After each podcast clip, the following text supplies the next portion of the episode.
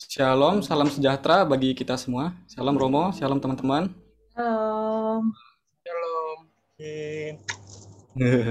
Gimana? Eh, udah semangat belum mau, mau kita untuk acara sharing talk kali ini? Jelas sudah lah ya. Yes. Semangat, semangat, semangat, semangat. Oke, langsung aja. Eh, sebelum kita mulai ke sharing talk, eh, mari kita siapkan hati. Siapkan hati, siapkan siapkan pikiran. Kita mau kita eh, mulai doa dulu ya. Mari teman-teman. eh, sebelum pertemuan sharing ini kita buka, mari kita buka dengan tanda kemenangan Kristus dalam nama Bapa, Putra dan Roh Kudus. Amin. Selamat sore Allah Bapa, Putra dan Roh Kudus. Terima kasih atas anugerahmu kami boleh berkumpul kembali dalam sharing talk melalui aplikasi online ini. Sehingga kami dapat bersama-sama memuji dan memuliakan Engkau. Terima kasih sepanjang seminggu ini, Bapak selalu menyertai kami, baik dalam suka maupun duka, saat kami menjalani kegiatan kami masing-masing. Terima kasih Tuhan untuk kasih karuniamu, kebaikanmu, dan pada saat ini kami mau melanjutkan acara sharing talk kami mau menaikkan lagu-lagu pujian. Semoga apa yang kami nyanyikan berkenan di hadiratmu. Amin. Oke. Oke. Eh, teman-teman eh, percaya kan kalau Tuhan itu sanggup melakukan segala perkara dalam hidup kita? Pasti percaya dong. Kalau nggak percaya nggak mungkin ada di sini ya kan, di sebelah. Oke. Eh, Tuhan tuh selalu melebihi segala yang kita minta. Jadi jangan takut untuk jalan bersama Tuhan. Tuhan pasti jaga. Tuhan nggak pernah gagal dalam segala hal. Oke, sekarang teman-teman, eh, mari kita nyanyikan lagu pujian ini. Tuhan sanggup dengan penuh sukacita.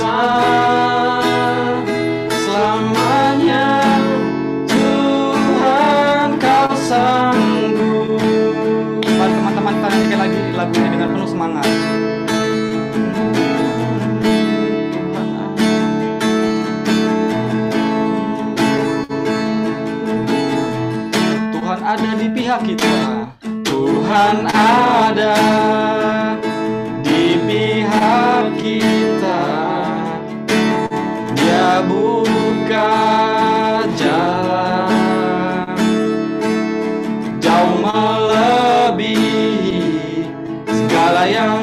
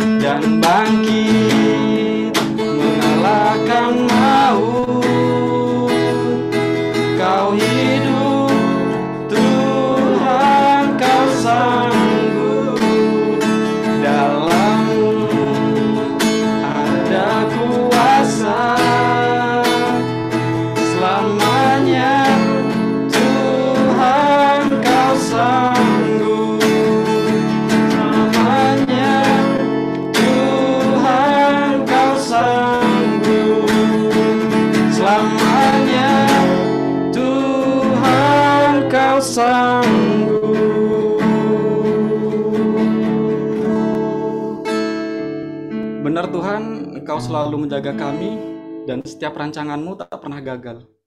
Mari kita selalu bersyukur setiap hari. Kita mengucap syukur kepada Tuhan karena hingga sampai hari ini Tuhan selalu uh, menyertai kita, selalu memberkati kita. Uh, Tuhan selalu merancangkan masa depan kita penuh dengan harapan.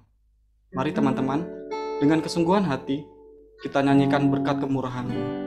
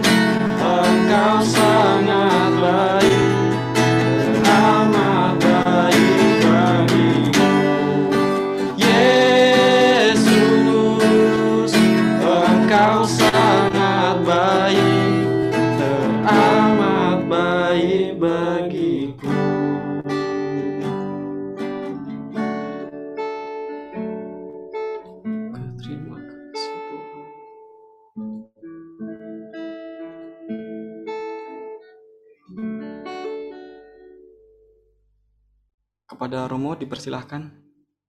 Salam. Shalom. Selamat sore untuk kita sekalian. Assalamualaikum warahmatullahi wabarakatuh. Ya, karena baru selesai Idul Fitri dari kita juga ya, sikap toleransi masyarakat kita. Baik, pertama-tama ya saya bersyukur dan berterima kasih karena pada kesempatan sore hari ini bisa berjumpa dengan teman-teman walaupun lewat virtual tetapi bisa ya kenal saudara-saudari yang ada di seberang sana. Terima kasih juga untuk kesempatan dari saya untuk membawakan materi tentang tema yang disodorkan oleh teman-teman, mengapa dia harus pergi. Baik, saya mau tanya sedikit, di antara kita ada yang pakai cincin atau tidak?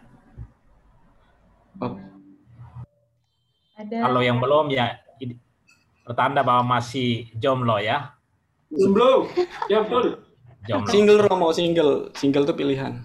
Kalau yang lain sudah pakai, berarti sudah berstatus ya jadi BPJS, Barisan Pria Jujur dan Setia. Yes. Berarti kalau yang lain ini calon ISIS ya, istri setia idaman suami, calon ya. Baik, cinta itu ibarat cincin yang tidak memiliki tepi. Ya. Ke mana saja manusia berlangkah, tapak-tapak kaki kita selalu tertuju kepada yang namanya sesama, kepada yang namanya saudara, kepada yang namanya keluarga. Maka demi sebuah persaudaraan, demi sebuah kekeluargaan, kita melangkah mendekat. Dan demi sebuah ungkapan rasa syukur, maka pada kesempatan sore hari ini, kita sekalian bersyukur bahwa kita masih dipertemukan lewat virtual ini untuk bersama-sama bernyanyi, memuji, memuliakan Tuhan, sembari kita mendengarkan firman Tuhan yang menjadi penunjuk dan terang bagi jalan kita sebagai orang beriman. Dan besok kita akan merayakan pesta Pentakosta di mana turunnya Roh Kudus. Ya. Ketika Yesus pergi, ya, 40 hari setelah Paskah, kita merayakan kenaikan Tuhan Yesus ya, ke surga. Tetapi sebelum dia naik ke surga, dia menjanjikan akan turunnya Roh Kudus, ya, yang kemudian akan terus menyertai kita dalam seluruh perjalanan hidup dan panggilan kita, sehingga kita tidak merasa sendirian, tetapi kita senantiasa disertai oleh Tuhan yang kita imani, yakni Bapa, Putra, dan Roh Kudus. Baik, mengapa dia harus pergi? Apakah pertanyaan yang disodorkan ini sekedar mencari informasi atau mendapatkan sebuah alasan untuk beriman. Kita tidak punya kuasa untuk menahannya. Dunia tidak cukup cara untuk menghalangi kepergian Yesus. Ya. Mau juga tak mampu menahan. Mengapa kita mau menahannya? Tidak mungkin. Ia memang harus pergi. Ia pergi supaya kita tahu jalan pulang ia harus pergi supaya kita tahu jalan ke sana. Ia harus pergi kepada kemuliaan surgawi agar kita tahu jalan kepada pemuliaan. Tetapi kemuliaan diperoleh melalui penderitaan. Karena cinta, ia pergi kepada Bapa. Dengan cinta itu, juga ia mengajarkan kepada kita agar mengikutinya. Supaya di tempat di mana ia pergi, kita tahu jalan ke sana. Sebagaimana yang dia katakan, aku pergi dulu ke sana supaya menyiapkan tempat, supaya di tempat di mana aku berada, kamu pun berada. Saat Tuhan Yesus bangkit dan menampakkan dirinya, ada sukacita dari para murid. Sebab Tuhan yang diimani bukan lagi Tuhan yang mati. Tetapi dia sesungguhnya Tuhan yang hidup. Kesempurnaan akan kehidupan itu mendapat penegasan saat ia naik ke surga ke tempat kemuliaannya dan ke tempat di mana kita akan dimuliakan kelak ketika kita beralih dari dunia ini. Ia ke sana menyediakan tempat bagi kita serta mengutus seorang penghibur yakni Roh Kudus. Ia menjanjikan Roh Kudus bagi kita yang percaya kepadanya. Ia tidak meninggalkan kita walaupun sering kali kita meninggalkannya. Ada banyak orang mulai meninggalkan kita saat lembaran kusam nan berat dalam perjuangan iman terpentaskan. Ada yang pergi dengan bermandikan kekecewaan sebab dikira mengikuti Yesus secara mulus dan berdandan kemegahan. Ternyata mengikuti Tuhan Yesus penuh lumuran puluh peluh juang dan juga keringat komitmen. Teman-teman yang terkasih, mencintai tidak sebatas pada kata-kata kosong, kata-kata hampa. Tidak hanya sebatas bernostalgia di zaman now, dengan euforia, tipuria. Tetapi menyadari hakikat dari cinta sebagai yang alamiah dalam amalia. Mencintai dengan sebuah komitmen sederhana. Kita ada untuk Tuhan dan juga kita ada untuk sesama. Kita kembali ke pertanyaan. Eh? Pertama, mengapa Yesus harus pergi? Ya, kenaikan Yesus ke surga mau mengungkapkan pernyataan dari pihak Bapa yang melegitimasi atau mengabsahkan seluruh karya dan hidup Yesus. Bapa ingin mempermuliakan putranya yang tunggal karena dia telah taat setia kepada perutusan dari Bapa dengan mewartakan dan memberikan kesaksian tentang kerajaan Allah di dunia ini. Dia berkeliling sambil berbuat baik. Dan tugas perutusan itu di mahkota Yesus dengan pengorbanannya di kayu salib. Dan kini juga ia dipermuliakan di dalam kerajaan surga. Dan yang kedua, bahwa Yesus memberikan roh kudus kepada kita sebagai penghibur dan juga penolong. Yesus naik ke surga sebagai sebuah pernyataan kepada dunia dan manusia bahwa ia adalah sungguh Tuhan dan juga ia adalah sungguh manusia. Ia sangat mencintai kita, maka ia mengutus para kletos atau sang penghibur yang kita kenal dengan Roh Kudus.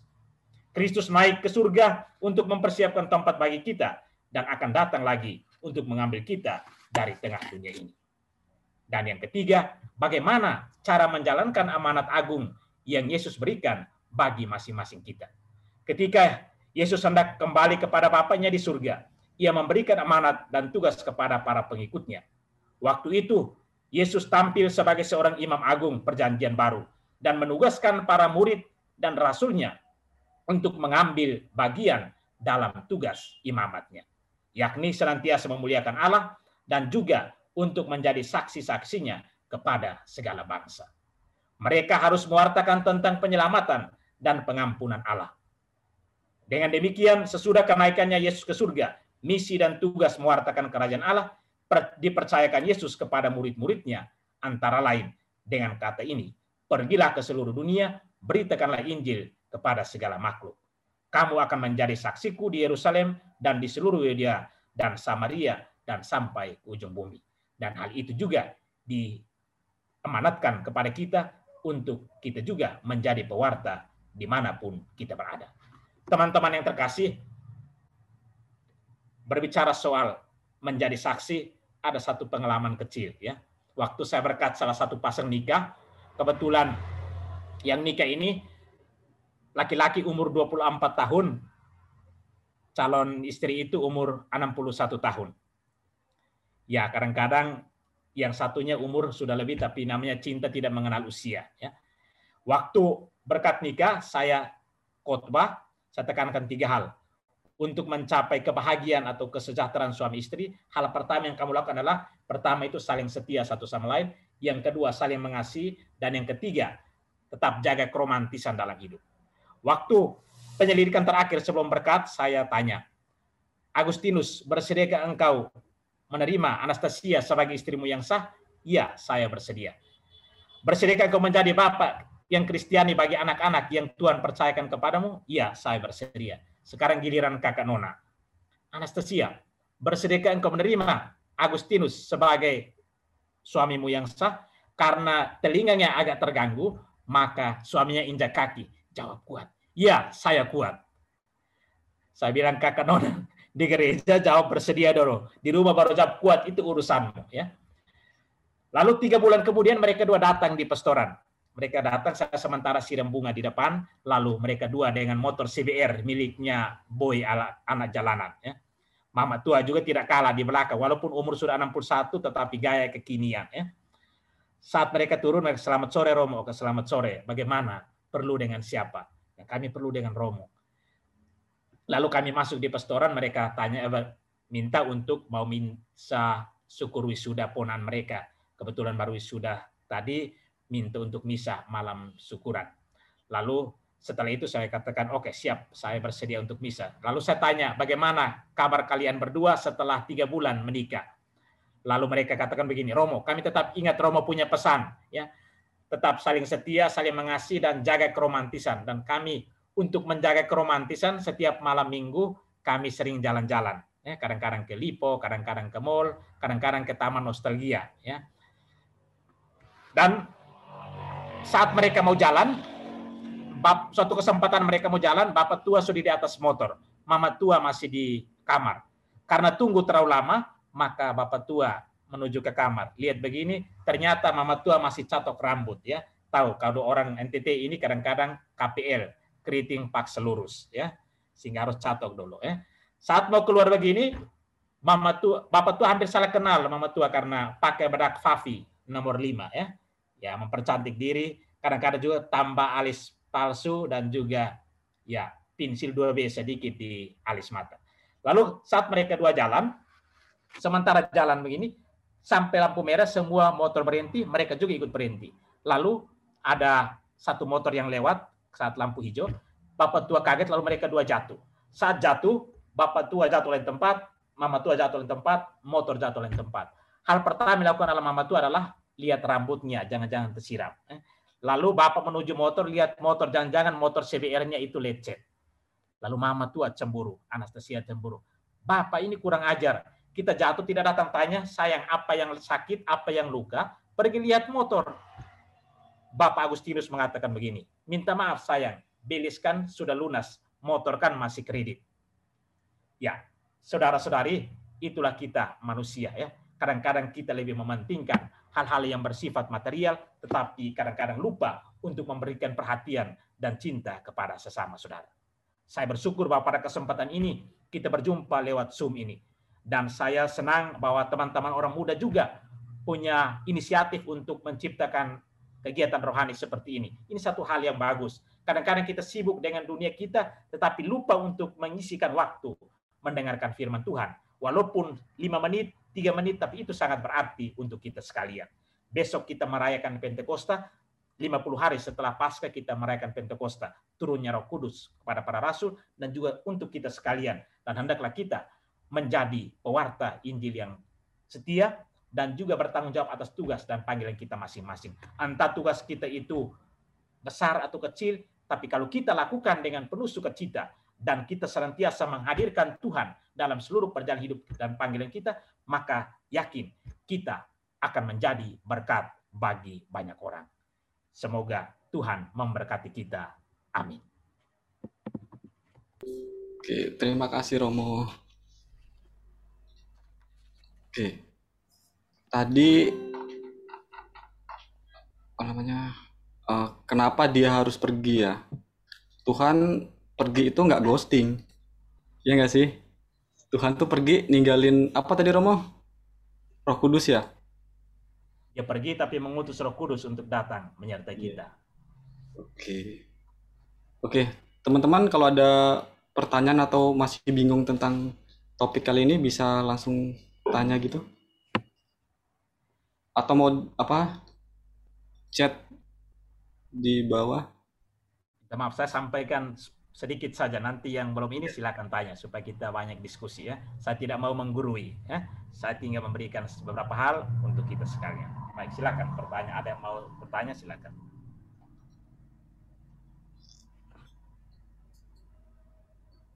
Hmm. Oke, dari aku dulu aja deh Romo. Aku ada pertanyaan sedikit sih. Baik, silakan. Uh, kan Tuhan pergi nih. Terus pas Tuhan pergi kan dikirim Roh Kudus. Roh Kudus di di hati kita masing-masing kan. Nah, supaya kita bisa tahu apa mengaktifkan Roh Kudusnya itu gimana ya Romo ya? Soalnya Baik. Uh, ya gitu sih. Romo. Baik, terima kasih untuk pertanyaannya, saudari ya. saudara Masti. Ya. Ketika Tuhan pergi, dia katakan, aku tidak meninggalkan kamu, karena iya. ketika aku pergi, aku akan mengutus roh kudus yang senantiasa menyertai kamu. Ketika kita menerima rahmat sakramen pembaptisan, kita menerima tri tugas yang sama. Bukan hanya imam, uskup, tetapi semua awam juga menerima tugas yang sama, yakni sebagai imam, nabi, dan raja. Ya. Imam berarti harus menguduskan. Pertama kita harus menguduskan diri kita supaya kemudian kita juga menguduskan orang lain lewat pikiran kita, lewat perkataan kita dan juga lewat perbuatan kita. Dan yang kedua sebagai nabi, yakni tugas kita juga sama-sama mewartakan kabar gembira kepada banyak orang. Dan yang ketiga adalah menjadi raja berarti menjadi pemimpin. Menjadi pemimpin berarti kita harus menjadi teladan. Ketika berada di depan, kita harus menjadi teladan bagi yang lain. Ketika berada di tengah, kita harus menjadi penyemangat bagi yang lain. Dan ketika kita berada di belakang, harus menjadi pendorong bagi mereka yang ada di depan. Sehingga untuk mengaktifkan roh kudus, kita harus terus menghadirkan Tuhan dalam hal ini kegiatan-kegiatan rohani seperti ini salah satunya dan juga doa secara pribadi, doa secara bersama-sama dan juga bagi yang Kristen Katolik tetap merayakan Ekristi supaya senantiasa mengundang Tuhan Teristimewa Roh Kudus untuk senantiasa membaharui diri kita. Jangan takut, jangan ragu karena Tuhan selalu ada bersama dengan kita. Amin. Terima kasih Romo. Ternyata tugasnya berat juga ya. ya Romo udah paham sih tentang Roh Kudus. Oke, bagi teman-teman yang mau bertanya silahkan. Ya, boleh. Mas Tin. Oke. Bang Riko, ayo Bang Riko. Ya, Shalom Romo. Shalom juga. Ya, uh, tadi aku yang telepon. oh baik, terima kasih. Saya tunggu linknya belum masuk sehingga saya tunggu. Baik, terima kasih. Oke, terima kasih. Romo.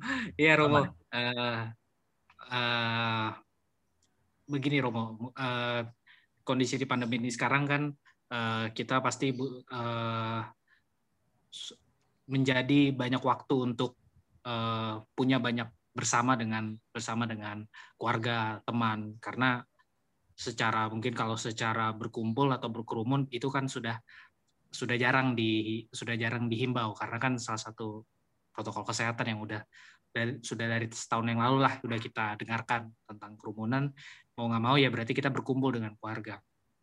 Nah salah satu kita merespon merespon merespon eh, kebaikan Tuhan ataupun melalui tema ini eh, dia Tuhan naik ke sorga salah satunya dengan kita melakukan mesbah keluarga, mesbah keluarga Nah eh, pertanyaannya dengan kondisi seperti ini apakah dengan kita melakukan mesbah keluarga terus menerus dengan ataupun dengan teman-teman kita uh, ataupun dengan yang uh, rekan kerja kita apakah itu bisa menjadi itu akan terus menjadi apa kekuatan buat diri kita menjadi diri kita uh, terus menerus Eh, selama pandemi ini melalui mesbah keluarga ataupun melalui kegiatan-kegiatan rohani. Karena kan banyak akhirnya punya kerinduan untuk berkumpul lagi di gereja ataupun di di di, di ketemu dengan secara fisik apakah dengan mesbah keluarga ataupun secara intim itu bisa menjadi kekuatan di terus bisa menjadi kekuatan yang akan yang akan menjadi kekuatan kita bisa uh, menjadi fondasi untuk dalam kekuatan rohani kita Romo ya itu Romo sudah? Tidak perlu Sudah. dari host lagi kah? Saya langsung saja. Ya, langsung aja. Ya. Oh, baik, terima kasih. Kakak Mariko, ya, saya komentar sedikit soal prokes ya, protokol kesehatan ya. Kita selalu diingatkan untuk jaga jarak, cuci tangan, pakai masker, dan jangan terlalu jaga jarak juga. Nanti takut orang lain yang kasih nyaman. Iya. Baik ya dengan adanya pandemi ini perlu kita lihat ya dan kita ketahui bahwa badai itu tidak bersifat abadi. Suatu saat dia pasti akan berlalu. Tetapi dengan adanya badai juga di balik badai itu ada berkat. Yang dulunya kita katakan ya bersatu kita teguh, bercerai kita runtuh. Tapi sekarang kita harus bercerai, berpisah. Tetapi dengan kita menjaga jarak dengan sesama, tetapi kita juga diingatkan untuk tetap dekat dengan Tuhan yang kita imani. Sehingga salah satu contoh kecil ya, bukan badai selain apa?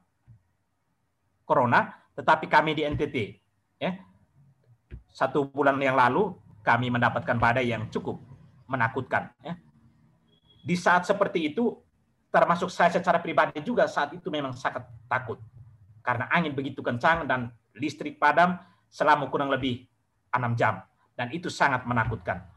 Dan saat itu ketika kita dengar semua orang hanya berseru kepada Tuhan, Tuhan. Bahkan orang yang tidak pernah mengenal Tuhan, orang yang tidak pernah ke gereja juga malam itu menyebut nama Tuhan. Sehingga dengan adanya badai juga orang bisa mengenal Tuhan. Dan yang kedua, di balik badai juga orang diajarkan untuk senantiasa bersolider membantu atau peduli dengan sesama. Salah satu pertanyaan ditanyakan oleh Kakak Mariko bahwa khususnya di Jakarta, ya saat ini masih misa online atau doa bersama keluarga. Kalau kami di sini sekarang sudah mulai misa di gereja masing-masing, tetapi 50% dari kota dari gereja yang ada. Tapi kami tetap perhatikan protokol kesehatan.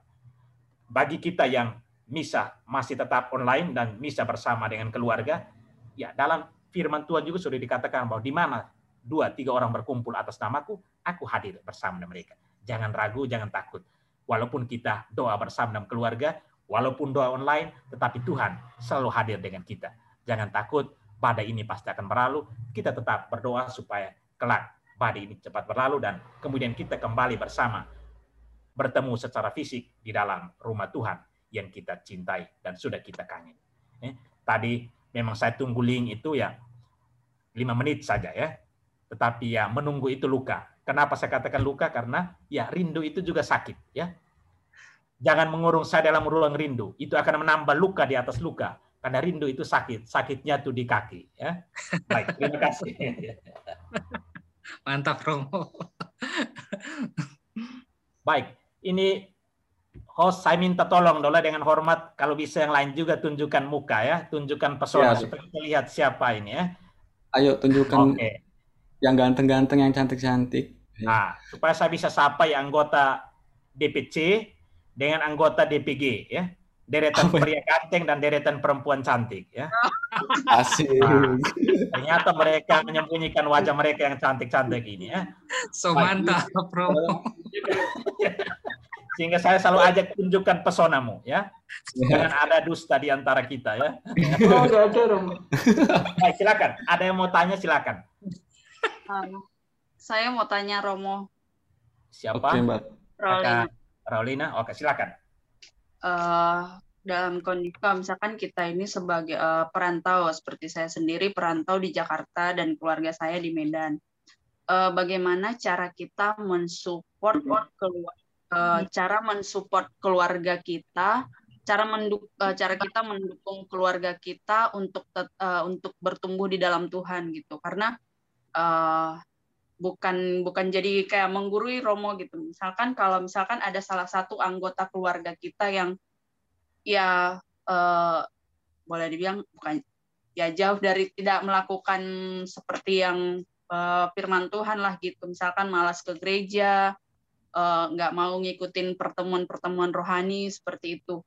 Kalau misalkan kita jarak kita jauh nih dengan keluarga kita, bagaimana kita um, cara cara kita untuk mendukung keluarga kita tapi tetap bukan jadi menggurui tapi jadi kayak mensupport dalam kasih gitu ya Romo dan uh, biar kita sama-sama mendukung kayak biar di anggota keluarga itu tidak ada yang timpang, ada yang pertumbuhan rohaninya bagus, ada yang enggak seperti itu. Tapi setiap anggota keluarga itu, orang tua dan anak itu sama-sama bertumbuh di dalam Tuhan gitu, Romo. Sudah ya? Iya. Baik, terima kasih untuk Kakak Raulina untuk pertanyaannya ya. Ini pertanyaan sangat bagus ya. Kadang-kadang ya kita mau membantu sesama saudara kita yang sedikit menjauh dari Tuhan, sedikit menjauh dari gereja atau jarang untuk mengikuti kegiatan-kegiatan rohani, ya itulah tugas kita sebagai orang beriman harus menjadi garam, harus menjadi terang bagi mereka yang lain. Ya. Sehingga tugas kita sebagai apa? Tadi dikatakan dalam Injil juga ya walaupun tidak tidak dengar tetapi dalam Injil sudah dikatakan bahwa pergilah ke seluruh dunia dan wartakanlah Injil, wartakanlah kabar sukacita bagi orang lain. Dan kita ini adalah saksi-saksinya, hendaklah kita juga menjadi pewarta. Bukan menggurui, tetapi tugas kita adalah memberi nasihat. Ya, pertama ya, di bawah empat mata. Yang penting kita tahu kapan dan di mana kita harus menasihati mereka. Jangan di tempat umum atau rame-rame baru kita menegur mereka itu juga tidak pantas. Tapi kalau sebagai sesama saudara, sebagai kakak adik, ya kita perlu saling menasihati. Entah dia terima atau tidak, tugas kita adalah kita mengingatkan mereka, ya, memberikan rambu-rambu kepada mereka yang lain. Ya. Menurut saya itu tidak salah. Ya. Itulah tugas kita sebagai orang beriman harus punya tugas adalah memperhatikan sesama yang lain, khususnya mereka yang menjauh dari gereja dalam bacaan Injil hari ini juga ya berbicara tentang bagaimana Petrus ya menegur Yesus supaya jangan ya tentang Yohanes itu ya. Tetapi Yesus mengatakan itu bukan urusanmu. Ya. Kenapa Yesus mengatakan itu? Karena yang menjadi urusan orang lain ya, biarkanlah itu menjadi urusan lain. Tapi tugas kita sebagai orang beriman terus ya mendekati mereka yang menjauh dari gereja. Ya. Kalau kita terus membiarkan maka itu juga menjadi dosa. Kecuali kita tidak tahu. Tapi kalau kita tahu, tugas kita adalah menasihati mereka. Ya. Entah mereka setuju atau tidak, yang penting kita dengan hati yang ikhlas mau membantu mereka untuk bisa mendekatkan diri dengan Tuhan yang mereka imani. Baik, itu jawaban singkat dari saya. Kalau memang ini baru kita bisa saling memperkaya dari teman-teman yang lain bisa. Baik, itu saja yang bisa saya sampaikan. Makasih Romo.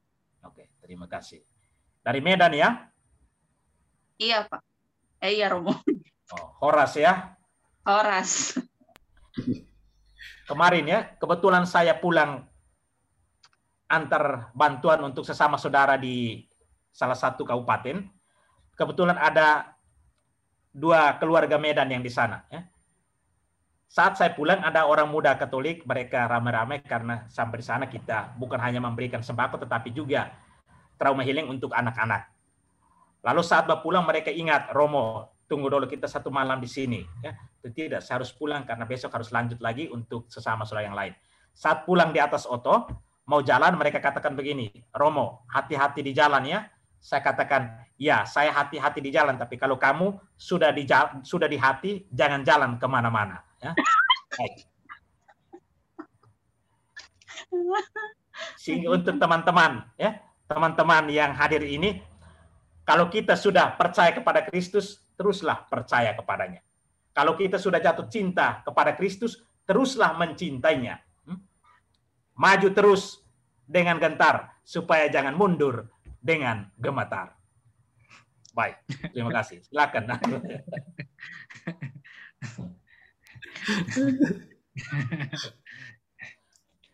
Baik, ada yang mau sharing cerita tentang cinta juga baik, tentang cinta beda agama juga baik ya. Ada cinta juga baik. Eh? Romo ini kita dekat dengan Tuhan tapi tetap jomblo ini bagaimana ini? Aduh. Aduh. Banyak Romo di sini Romo. Kayaknya Enggak gitu juga. Mungkin mungkin karena terlalu ikut prokes ya. Jaga Iya, jarak, iya. jaga jaga mata asal jangan jaga orang pujodo. Bagian jodoh orang Romo. Baik, silakan ada yang mau tanya silakan. terus ya. Kakak Imelda ada yang mau tanya, dipertanyakan silakan Kakak Novia, Kakak Samuel, Kakak Dihan, Kakak Ingpa. Atau mau siapa yang persembahkan satu lagu juga baik, Kakak Mastin. Aduh, udah Romo. Untuk teman-teman dulu aja kasih kesempatan buat teman-teman bertanya dulu Romo. Baik, silakan. Ada yang mau tanya, silakan. Oke teman-teman. Ada yang mau ungkap, silakan ungkap sudah.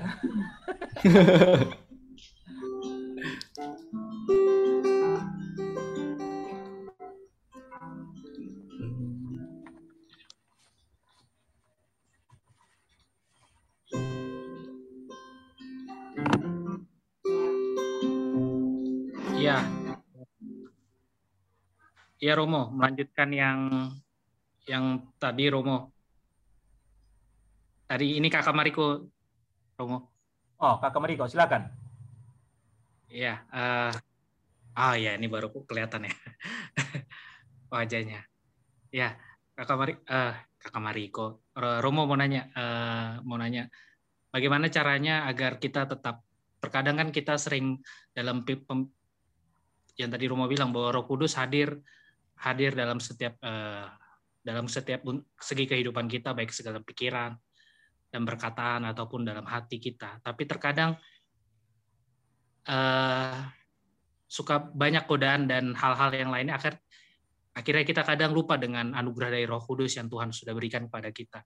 Bagaimana kita terus selalu mengingat akan eh, anugerah dari Roh Kudus itu hingga eh, tidak bisa itu akan terus hadir dalam dalam setiap pemikiran kita, dalam dalam setiap eh, perkataan kita, dalam hati kita hingga kita bisa eh, tidak mudah jatuh dalam dalam suatu cobaan ataupun godaan ataupun pemikiran-pemikiran pikiran-pikiran yang negatif. Bagaimana untuk Roh Kudus bisa terus hadir dalam dalam dalam kehidupan kita, Rum. Itu Romo pertanyaannya. Terima kasih. Baik, terima kasih. Tidak bisa dipungkiri ya bahwa salah dan dosa itu ya pasti selalu ada dalam diri kita, melekat dalam diri kita ya.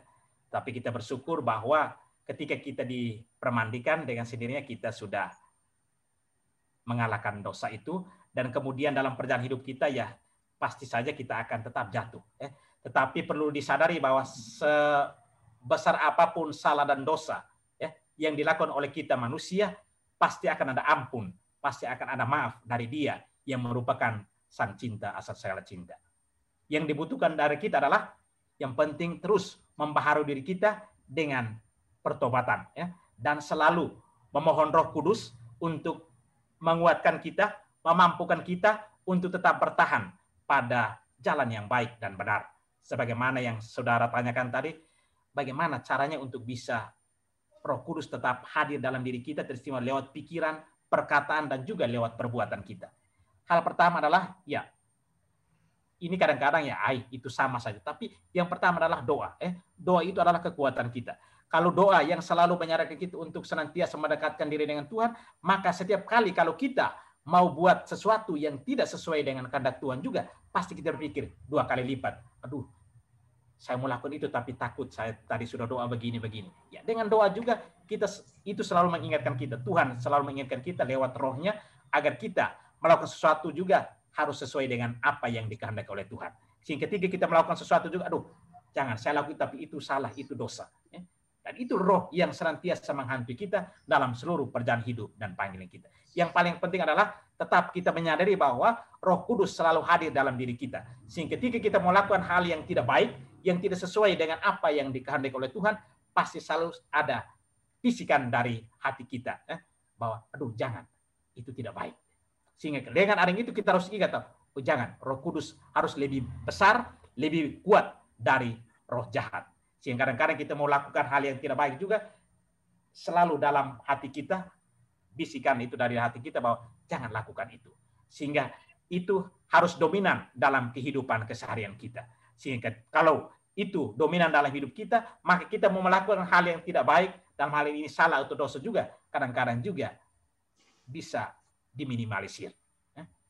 Baik, itu saja jawaban dari saya. Ya. Yang terpenting adalah selalu ya, doa. Sehingga pertama itu kita awali seluruh aktivitas dengan doa, doa syukur dan juga mohon berkat Tuhan dan penyertaan Roh Kudus bagi perjalanan hidup dan panggilan kita. Satu pengalaman kecil, ada seorang anak kecil ya, dia hidup di pedalaman. Ya. Waktu dia lahir, sekitar umur 2-3 tahun, biasanya kalau satu bulan atau dua bulan baru pastor berkunjung ke rumah anak kecil itu, ke kampung anak kecil itu, stasi. Karena jauh dari peroki, maka biasanya pastor ke sana itu makan minum di rumah anak kecil itu. Lalu saat pastor itu datang berpatroli di stasi itu, mamanya selalu masak yang enak. Lalu anak kecil itu tanya, Mama, kenapa pastor datang, mama selalu masak yang enak? Mama itu mengatakan, kalau mau makan enak harus jadi pastor seperti dia. Lalu saat dia kelas 5, sambut baru, satu hari sebelum sambut baru mereka geladi. Lalu pulang geladi, dia tanya kepada bapaknya, Bapak, setiap kali imam mengangkat tubuh dan darah Kristus, biasanya orang doa apa saja? Bapak itu mengatakan begini, anak, kamu harus yakin bahwa ketika imam mengangkat hosti dan anggur itu adalah sungguh-sungguh tubuh dan darah Kristus. Ketika kamu imam mengangkat hosti itu, kamu berdoa, apa saja, minta apa saja, maka doamu pasti akan dikabulkan. Maka mulai saat itu dan seterusnya anak itu setiap kali imam mengangkat hosti dan anggur, dalam perani Kristi dia selalu berdoa demikian yang sama. Ya Tuhan, kalau bisa suatu saat saya juga angkat tubuh dan darah Kristus. Maka tanpa sadar 14 tahun kemudian doa anak kecil itu terkabul dan akhirnya dia juga bisa mengangkat tubuh dan darah Kristus. Dan anak kecil itu dia adalah yang sementara omong dengan teman-teman ini.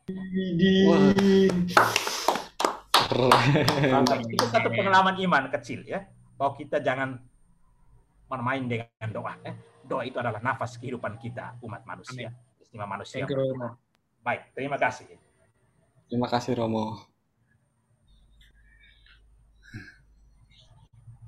Oke, dari teman-teman ada pertanyaan lagi nggak?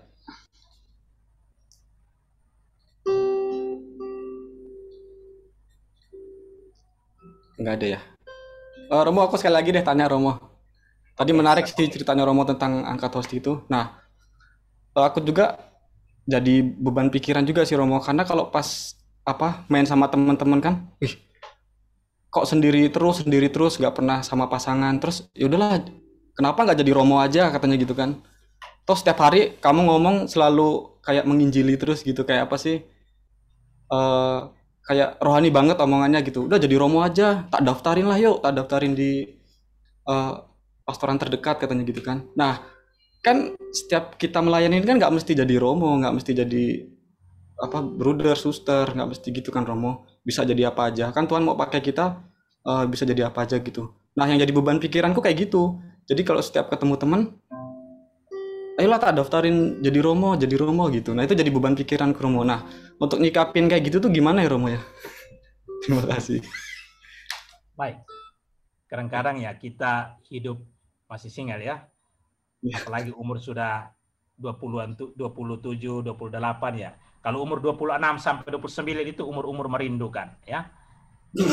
Kadang juga orang bertemu kita tanya, "Woi, kapan nih? Apalagi jalan masih sendiri-sendiri, di mana pasangan?" Ketika orang tanya terus seperti itu, itu seolah-olah asam lambung naik, ya. Tapi migran Romo langsung migran. Ketika, ketika orang mengganggu kita demikian, kita jawab sederhana saja. Saya masih koleksi, seleksi, baru resepsi. Koleksi. Pada setelah resepsi buru-buru, setelah itu baru kita menderita seumur hidup. Kita harus memilih yang terbaik ya. Oleh karena itu saya sarankan satu saja. Hendaklah kamu sungguh-sungguh mencintai Tuhan, maka Tuhan akan menghendaki dan suatu saat yang sungguh-sungguh itu akan menemukan yang serius dan dia pasti akan menjadi pasanganmu yang ideal. Sehingga jangan buru-buru untuk menikah. Setelah menikah kita foto mulai selfie tunjukkan bahwa oh saya sudah menikah. Tapi setelah itu baru kita mulai menyesal. Aduh, coba waktu itu saya dengan yang satu itu baik daripada dengan yang ini. Ya. Tunggu, menikmati dulu masa mudamu. Ya. Bertemanlah sebanyak mungkin. ya. Dan dari banyak itu, pilihlah satu di antara yang banyak. Dan yeah. semua itu pasti baik. Tetapi pilihlah yang terbaik di antara yang baik.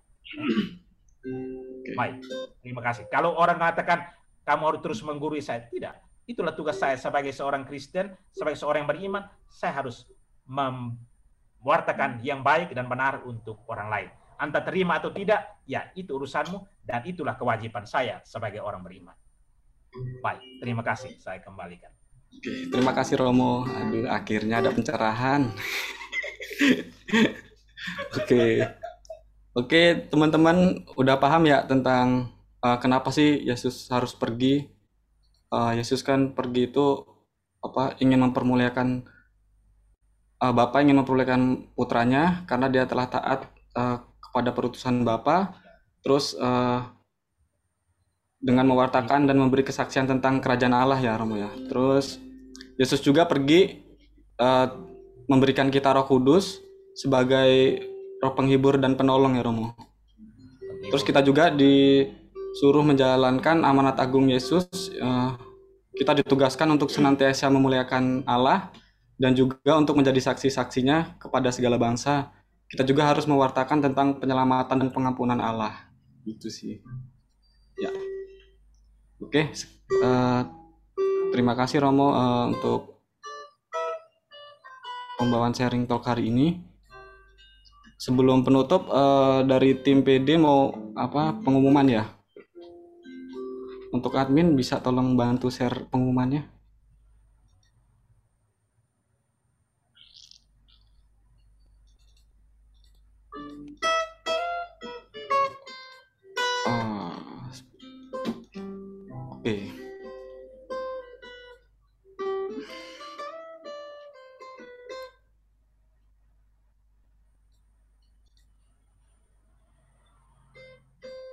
Oke, sambil jalan. Uh, bagi teman-teman yang rindu, uh, ingin layanan doa, teman teman-teman bisa hubungi Kak Rolina di nomor yang tertera ini. Nah, teman-teman bisa sharing doa tentang pekerjaan atau tentang apa sih ya kayak pergumulan apa yang pengen di-sharingkan bisa sharing di ke Mbak Roro atau bisa DM di IGPD ya.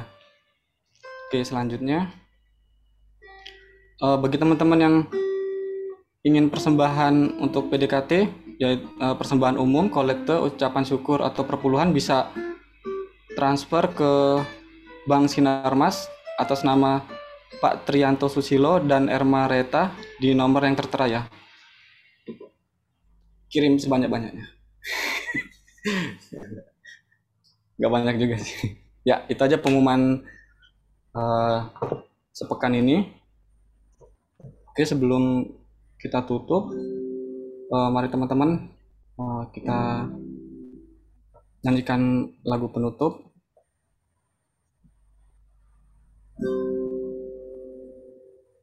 Dari admin bisa bantu share ya.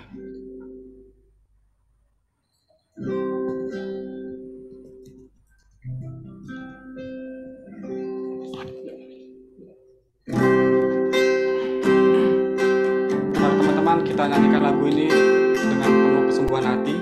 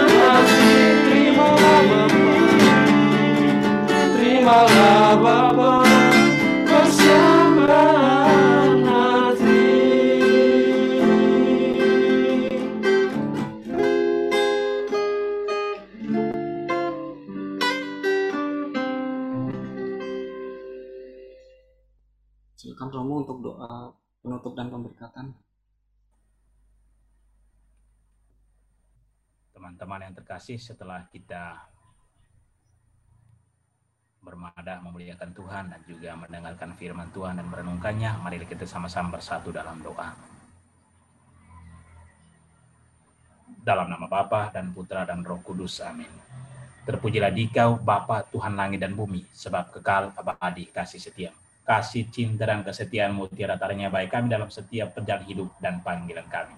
Ya Allah, sang cinta asal segala cinta. Karena cinta seorang anak manusia terlahir ke dunia, dalam cinta seorang anak manusia mengaruhi kehidupan dunia ini, dan karena cinta itu pula, pada kesempatan sore hari ini, hamba-hambamu telah mengikuti persekutuan doa lewat Zoom ini. Kiranya apa yang sudah hamba-hambamu dengarkan lewat firmanmu, senantiasa menjadi pedoman hidup kami dalam seluruh perjalanan hidup dan panggilan kami. Dan semoga kami pun selalu dan senantiasa percaya kepada Yesus Kristus putramu yang telah datang ke dunia ini untuk menebus dosa-dosa kami. Dan kemudian ia kembali dan mengutus Yesus Roh Kudus untuk selalu dan senantiasa menyertai dan juga menuntun kami dalam setiap perjalanan hidup, tugas dan panggilan kami masing-masing. Berkatilah juga saudara-saudara kami yang hadir pada kesempatan ini, yang dengan hati yang ikhlas mendengarkan firman-Mu, dan semoga Engkau senantiasa menganugerahkan rahmat kesehatan lahir dan batin, kesuksesan keberhasilan dalam setiap tugas dan karya mereka selanjutnya, dan juga berkatilah masa depan mereka dengan baik sehingga apa yang mereka cita-citakan, apa yang mereka impikan senantiasa tercapai dan kemudian menjadi berkat bagi orang lain, bagi keluarga dan juga bagi siapa saja yang mereka jumpa dalam seluruh perjalanan hidup dan panggilan mereka. Anugerahkanlah juga rahmat kebersamaan, persaudaraan kekeluargaan di antara mereka, agar mereka pun tetap saling setia, saling mengasihi satu sama lain sebagai satu saudara yang percaya kepadamu Akhirnya Tuhan, semua doa dan harapan ini kami sampaikan kepadamu lewat perantaran Kristus Tuhan kami. Amin. Tuhan bersamamu. Semoga saudara-saudari sekalian, kita sekalian kebersamaan persaudaraan kekeluargaan di antara kita, seluruh tugas dan karya kita selanjutnya, dan juga semua mereka yang kita cinta di mana pun mereka berada, senantiasa dibimbing, dilindungi, dan diberkati oleh Allah yang Maha Kuasa, Bapa, Putra, dan Roh Kudus. Amin.